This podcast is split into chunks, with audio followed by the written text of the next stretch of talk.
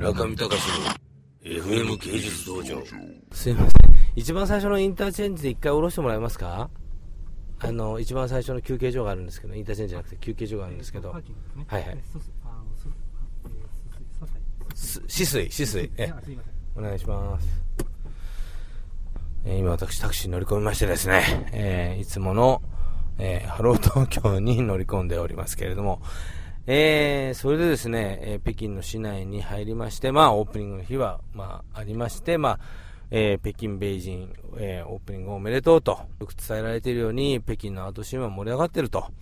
まあ、お客様がロシアから、えー、インドから、えー、もちろん中国本土から、えー、どんどん訪れてですね、ミリオンダラーの作品がどんどん売れていくと、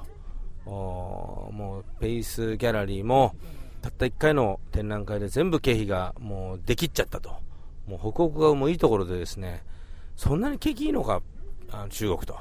まあ、でも日本のねちょうどオリンピックの頃のイザナギ景気の時もそんな感じだったと言いますので、建築屋さんのですね、えー、不動産屋とか建築屋の入り口にはわけもわからない牛の銅像やですね、油絵がよくかかっておりました、私の子供の頃は。まあそんなもんなんでしょうね。本当にイザナギ景気とバブル経済がちょうど一緒に来たような状況だと思いますけど、まあ本当に元気いっぱいの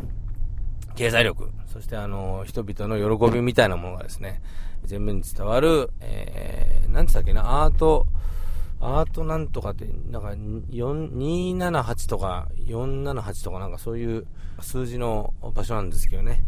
あの北京アートナウとかっていうのをウェブで調べると、私のこういう不正確なあのラジオよりもよっぽど正確にわかると思いますので、ぜひ皆さん調べてみてください。ペイスベイジンに、えー、で検索しますと多分出てきます。